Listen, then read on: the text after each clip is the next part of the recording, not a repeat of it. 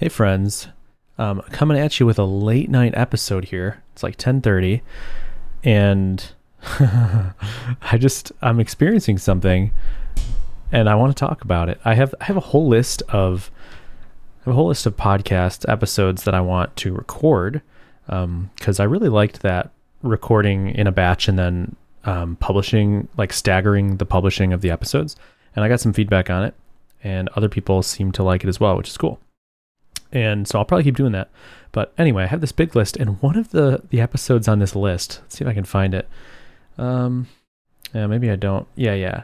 It's called like how likely I am to merge a PR, and it's a big giant. It's a way for you to empathize with my condition as an open source maintainer, and how I feel about reading PRs and how likely I am to accept them, and whatever. I've done a good amount of um, complaining is the wrong word, but we'll just use it com- or you know, like um, what's I don't know. There's a better word for this. The plight of the maintainer, um, of me sort of trying to get whatever. Okay, here's the thing. I find myself today on the complete opposite end of it, and I wanted to tell you because I think it's just an interesting scenario. So I'm digging into this NFT stuff.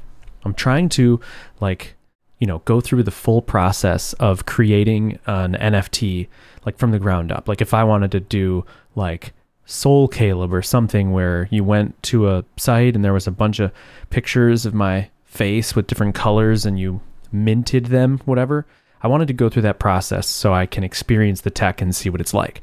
Well, turns out it's really freaking hard. I envisioned that like that I would make some really easy peasy tool like show you how to do this with Livewire really easily.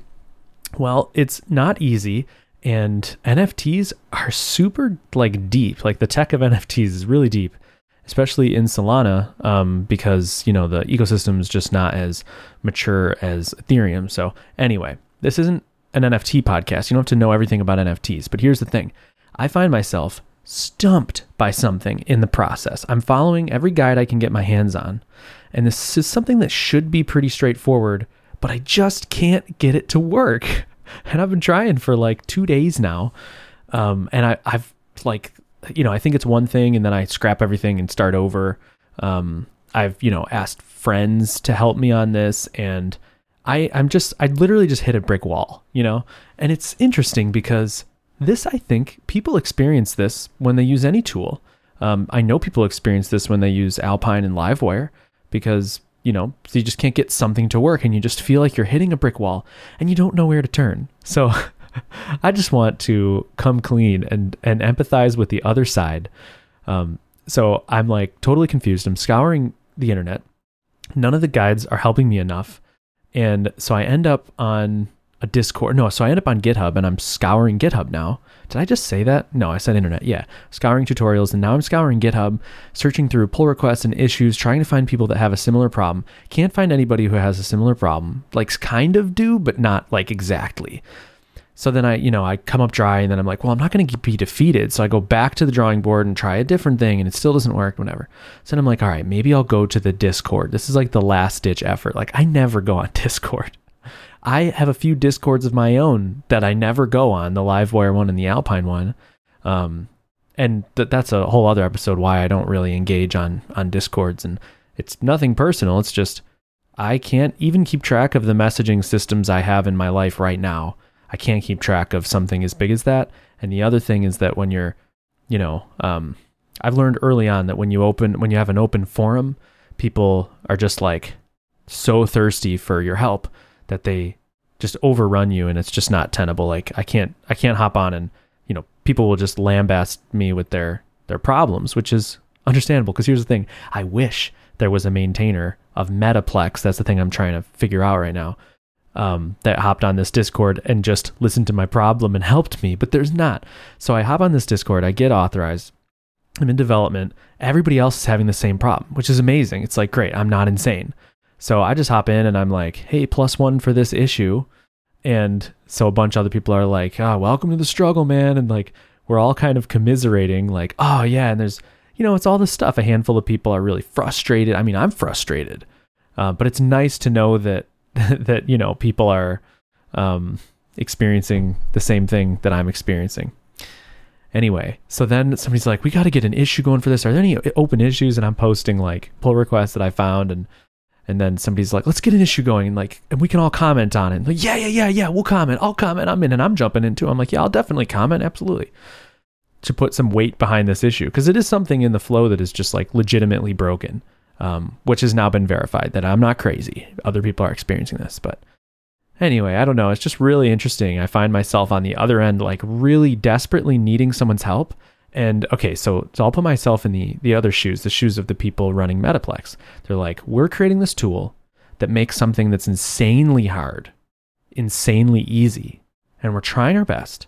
And we're dealing with a bunch of technologies that are, um, I don't know, developing and are, are really complex. And so we're hitting snags and we're fixing them as fast as we can. And if someone like me were to put pressure on them, I'd be a little bit annoyed. I'd be like, hey, trying my best here. And then I might even say something out of defense like, hey, um, this is open source, bro. Like, you have a problem? Go figure it out. Like, fix it. This is open source. You could pull down Metaplex and build it on your own and modify the source and then contribute back, you know, your fix or whatever. But, but this is me. I'm so dumb in this space. Like, I have no freaking idea where to even start. I have no clue. I, I have zero clues. This is the equivalent of somebody like hitting a morph DOM issue in Livewire and being like, I can't debug this thing. Like, I can't help you with this, you know? Um, so I'm trying to remember the things that I would tell somebody in that situation, which is like, provide an issue or get in discussion and, and just do a really nice write up. Don't just splurge, uh, well, remove all tone from your voice and all urgency. Like, I need this done yesterday, which is funny because some people are like that. Like, I got a bunch of people depending on me. This is like really urgent. And, you know, I mean, it is. If you're going to mint an NFT and like you have a big launch date or something, like, sure, it's just like any production deployment. So, anyway, um, yeah, I don't know. I just wanted to get on here and, and say that. It's just, just funny timing because I was going to do this whole episode. I'm still going to do the episode about, you know, again, like fleshing out the the experience of a maintainer and things from my perspective. Um, but it's nice to have an experience on the other side where you're just up a creek without a paddle and you don't know what to do. You're hoping somebody from on high will come down and help you. But until then, you're just hanging around with other people experiencing the problem, commiserating, trying everything you can, and struggling with the tech. Um, and that's that's part of being a developer. That's part that's part of the job.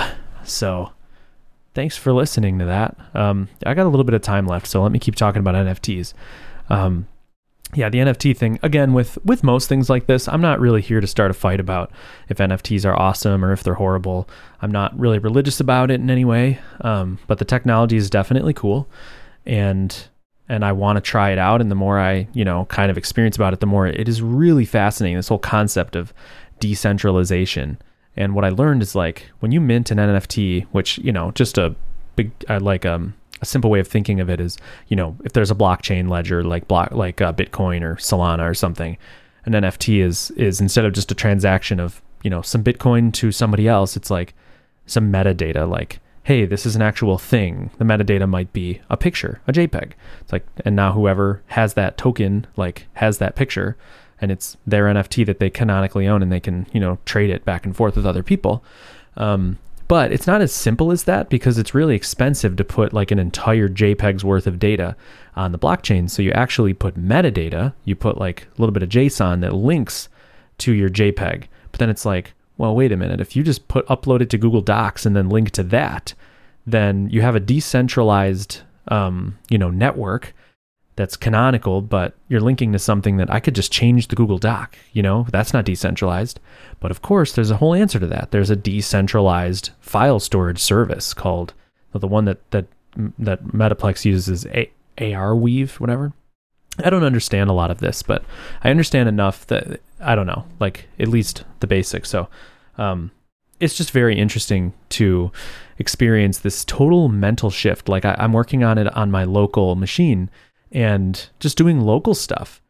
And I realized that um, I just had a realization today that like uh, I don't know somebody I was pairing with was like, hey, you should or you, you can just look at that that token on Solscan, a website. And I'm like, wait, but it's on my local machine. Like this is just a dev project. And person's like, well, it's, it's actually on the chain, you know, because I actually created an actual program on a blockchain in real life that exists. It's a dev blockchain. It's their dev network, so it's not like the real network, but it is a network. Um, so it's just different. Like it's so weird to not have like a local database or a central database server. It's this just shared decentralized thing that can store data. It can store actual programs that run, like literally C source code can be stored on the blockchain and run in the network, not on your computer. Um, it's totally bonkers. So anyway, really fun stuff. I'll keep updating you about my, you know, my adventures in this NFT development world. And, you know, my goal is just to freaking get something minted, but I'm not there today because of this problem. And uh, so that's that. Wanted to talk to you about it the life of the open source consumer. So, talk to you later. Bye.